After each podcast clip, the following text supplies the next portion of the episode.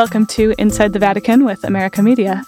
Each week, veteran Vatican reporter Gerard O'Connell and I take you behind the headlines for an intergenerational conversation about the biggest stories at the Vatican. This week, we cover the Pope's address to the Mediterranean bishops and the first meeting between the Vatican and China's foreign ministers in 70 years. We'll also update you on revelations of sexual abuse by Jean Vanier and the advancement of Rutilio Grande's canonization cause. I'm Colleen Dulle. This is Inside the Vatican.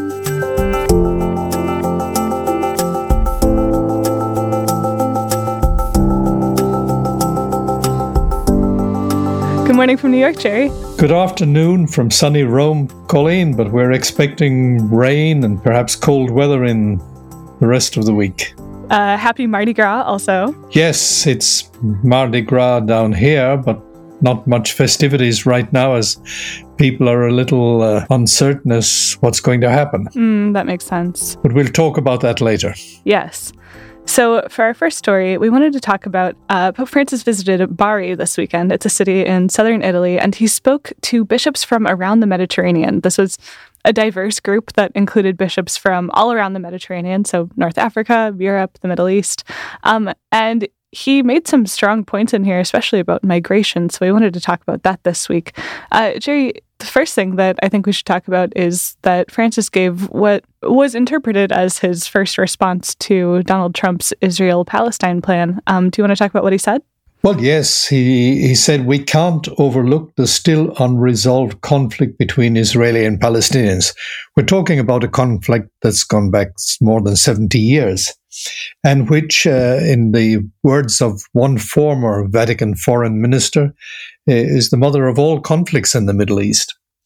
So Francis says we can't overlook this and the danger of inequitable solutions, very significant, is effectively labeling the Trump proposal without naming it as an inequitable solution. And most observers and most analysts of the Israeli Palestinian situation would agree with the Pope. Right. That's what a lot of commentators have said uh, in terms of they, they think that this plan uh, very much favors the concerns of the Israelis over the Palestinians. It's very one sided. And you, you mm. cannot make peace if you don't listen to both sides. And if it from the start you put down conditions that make it impossible for the, or very difficult for the other side to join in, uh, uh, you're not seen as an honest broker. And Francis uh, points and he says, you know, inequitable solutions. If you push ahead with this, basically, it's a prelude to new crisis. All you have to do is scan the papers the day or two after the proposal presented by Trump and at his side the Israeli prime minister, and you will see there's hardly one, let's say, moderate analysis that doesn't say this is not a good way ahead. This is in contrast to the internationally agreed, voted on position of the United Nations, not just one nation, but the United Nations General Assembly. Now, this talk that Francis gave in Bari addressed many more conflicts than just the Israeli Palestinian conflict, right? He also spoke about Syria. Yes, and uh, uh, at the end of Mass, he, he spoke about Syria, where the fighting was going on in the northeastern part of the country. And after Mass, he appealed to the international community to take action because this is been going on since 2011. And so many of the people of the country have left. The Christian population has been diminished. The United States has pulled back. Russia is playing a role. Iran is playing a role. It's like a, a wild jungle in terms of who's fighting whom and when. It is difficult to see what the future is in this situation. There's also Lebanon. Lebanon is in a very difficult situation. And then, much nearer to where the Pope was speaking, he was in Bari, southern Italy. Right across the sea, you had Libya and fighting going on there. And there's instability in Tunis. So Right, it's really all around the Mediterranean. It's a tinderbox area. And uh, it takes little to explode it. And what we're seeing is the sale, selling of more arms. Francis came out strongly about this. He said the the buying, in other words, the supporting of the conflict by different actors because they're making money. Uh, it is taking resources, first of all, financial, but also human resources, destroying the people, destroying their future. And this is not a horizon of peace. And this is, of course, and this goes to the second point, which you mentioned earlier, Colleen, the question of migrations. Why are people leaving? Why are people moving from the Middle East, from North Africa? Because of conflict. Right. And uh, a big part of this speech was, you know, it was an address to the Mediterranean bishops, but it had a lot of relevance for other places as well, right? He addresses not only migration, but also the kind of populist movements that are springing up everywhere. Yes, he's he says that it's certainly the first audience was the the Middle East and Europe. He's saying, you know, you have populist leaders coming forward, criticizing the the the, the migrations, stirring up enmity and hate, and where does that lead to? And we've seen the rise of anti-Semitism, but we've seen the rise of we've seen Islamophobia. And this is in Europe, but we also know that it's also in your own country where we're talking. And Francis said, it brings to mind the speeches we heard in the 1930s. Right. This is close to home for Francis, right? Because his family was among the people who left Italy in the 30s when these populist movements were gaining traction. Absolutely right. But many, many people in, in Europe realize that we have echoes of what emerged in the 1920s and then the 1930s and what led to the terrible disaster of the Second World War. And Francis is alerting people and he's continually doing it. He's saying, let us be open and welcome to the to these brothers and sisters who are running away from conflict, war, poverty, and also the effect of climate change. He, he, he puts the three together conflict, poverty, climate change. Jerry, it sounds a lot like, well, similar to the the issues that people are facing in the Amazon right now that we've spent so much time talking about, right? There's the issues of poverty, there's the conflicts between the kind of uh, industrializing influences versus the indigenous peoples. Um, I wonder, with that story, we talk so much about how it was a real risk for the bishops to take the side of the folks who are disenfranchised, who are marginalized. With these bishops from around, around the Mediterranean, is that the same case? Yes. Well, it, it depends. Right. It's a really diverse region. If you're in Libya and you're losing your population, or if you're in Syria and the Christians are leaving, if you're in the Holy Land and the Christians are leaving, you, you wonder, will there be any more Christians? But quite apart from the Christians, it's people. And what the Pope says, they're all God's children. And he stated very clearly last Sunday, he said, the preaching of the gospel cannot be detached from the commitment to the common good. It impels us to act tirelessly as peacemakers. It's a very strong line. If our listeners want to read your entire report on the Pope's speech at Bari, they can find that at americamagazine.org and in the show notes.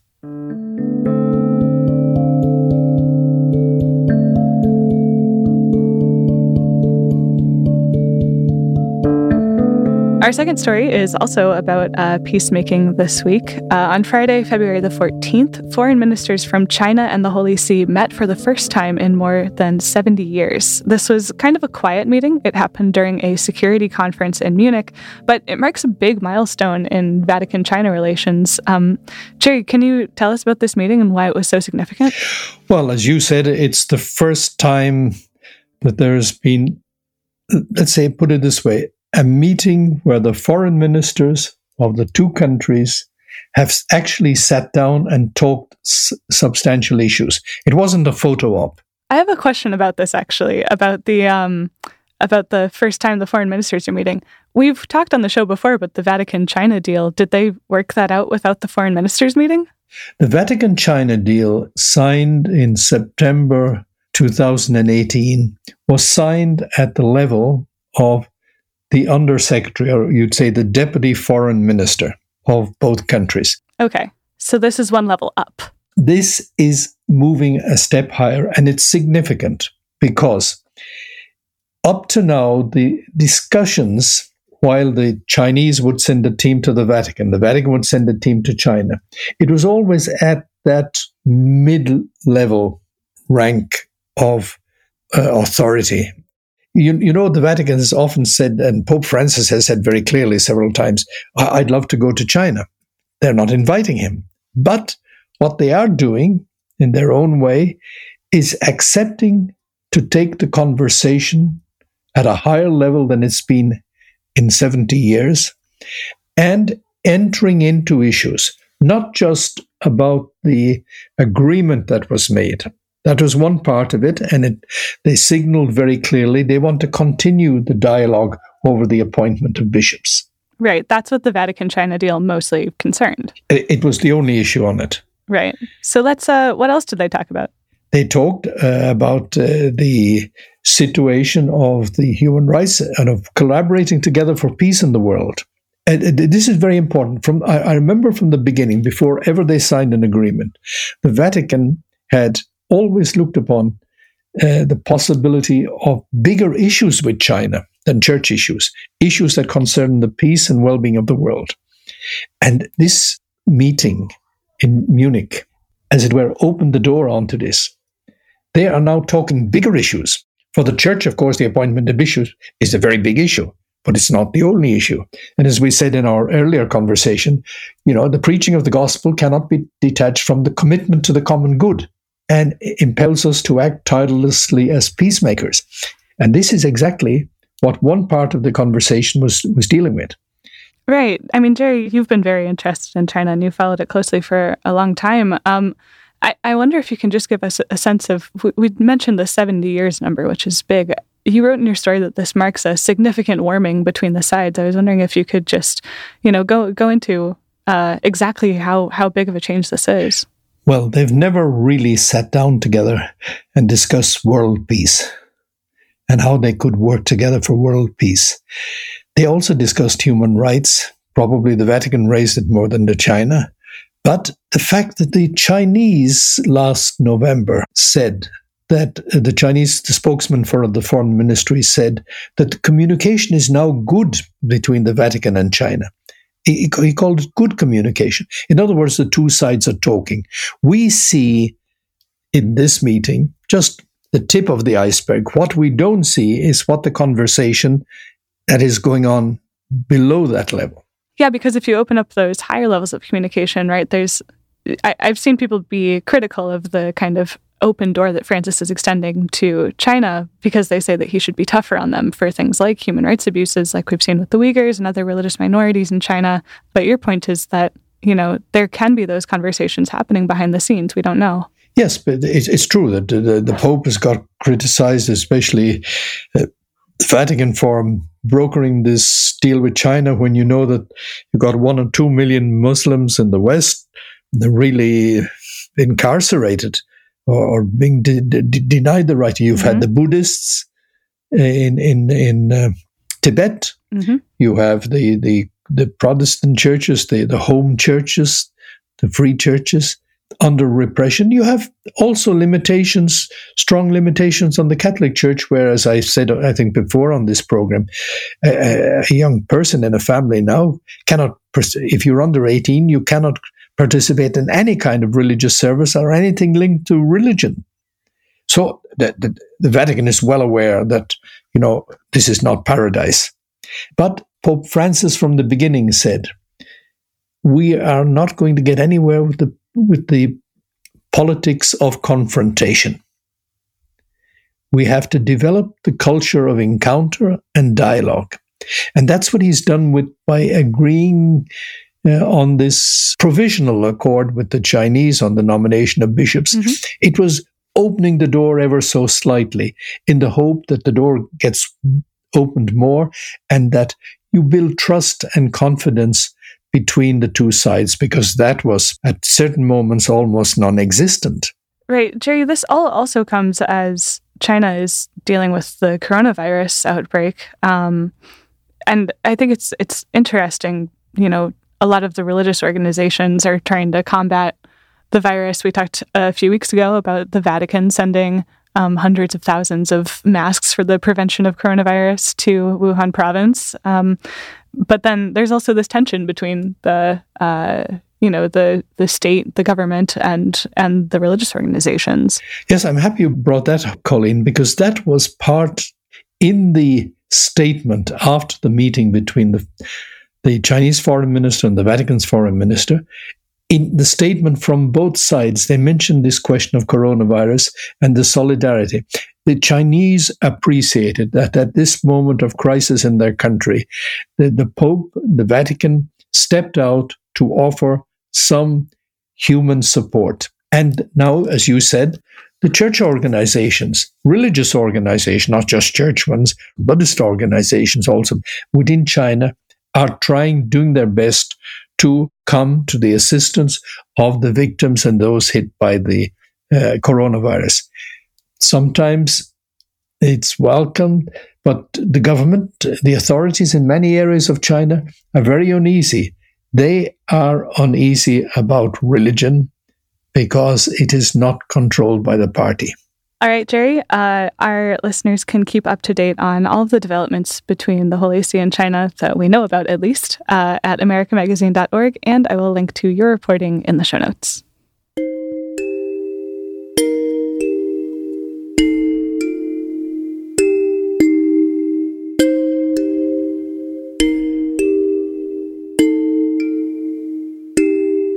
For our next story, uh, we spoke about Jean Vanier when he died on this show. That was last year. Uh, now, this past weekend, L'Arche, the organization for disabled and non disabled people to live together in community that Jean Vanier founded, has released an internal report that detailed credible allegations of sexual abuse against Jean Vanier by six non disabled women. Uh, this report says that he initiated sex in the context of spiritual direction and that he offered spiritual or mystical explanations to justify those behaviors, which echoes uh, the explanations of sexual abuse that were perpetrated by his spiritual mentor, Father Thomas Philippe. Um, the new report also shows that Vanier lied about how much he had known about accusations against Father Philippe. Um, this led to an outcry, uh, a, a, big expression of disappointment around the world from people who had widely revered Jean Vanier is a living saint when he was alive. Um, I had certainly said that in several of my pieces on him before. Uh, so, Jerry, uh, you know, I I was really disappointed by this. I wrote a piece for America about trying to reconcile all the good he did with this evil that we've now found out about. But uh, you had a, a slightly more hopeful take on it, um, which was about how much the church has has changed in terms of dealing with things like this. Well, the first thing I'd say, Colleen, I remember almost seven years ago now when Francis was elected Pope. And the first thing he said after his election, when they came to say, Do you accept your election? He, he began, I am a sinner. Mm-hmm. And uh, a lot of the cardinals kind of shook their heads a bit. But he, he, he was making a point. We're all sinners. And that the church is a church of saints and sinners, and sinners who have become saints. Mm-hmm. So I, I, think that's the first point. The second point I'd make is that I think the church has come a lo- long way in these years. In the past, if you had somebody like Jean Vanier, who many people thought the cause of his beatification should have started, the tendency in the past would have been to cover up. Right. And not put into the public the other side of the person. Here you have the information coming not from outside the church, but from inside the very organization in the church that he set up, the Arche. Right, the people who have the biggest interest or would have had the biggest interest in covering it up, but they didn't. Yeah. And just as happened in New York with the former Cardinal McCarrick, it wasn't the outside, the secular press or the media or some uh, uh, journalist who dug out the story.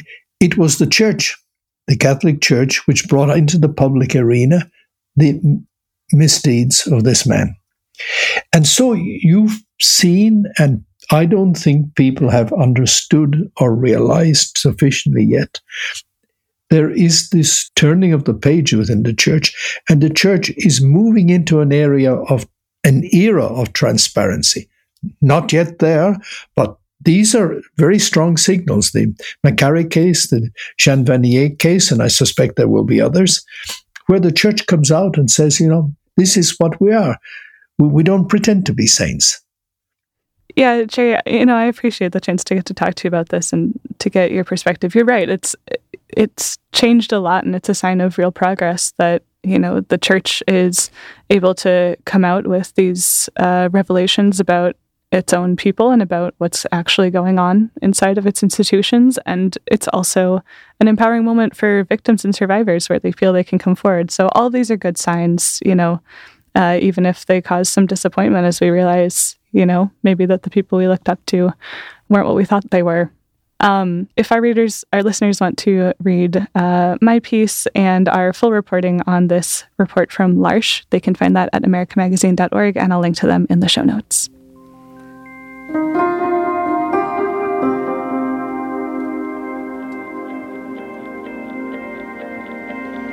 Um, to wrap up our show, we also have a quick update on uh, Rutilio Grande. Uh, his death has been recognized by Pope Francis as a martyrdom. Uh, Jerry, can you can you explain what that means in terms of his canonization cause?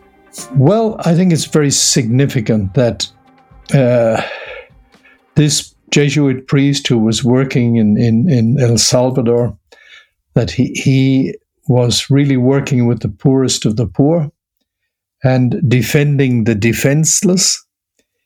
And uh, he, he was shot along with a catechist, uh, uh, 71 year old man, and a young, young 16 year old boy.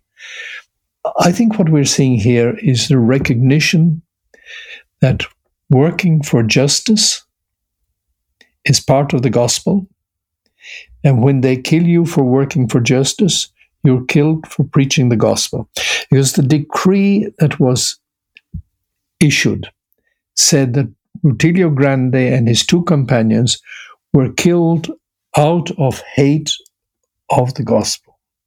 Wow, because it, it would be easy uh, to see their death as as politically motivated, right? Yes, and in the past, their beatification would not have happened. Their causes would not have gone forward under previous pontificates.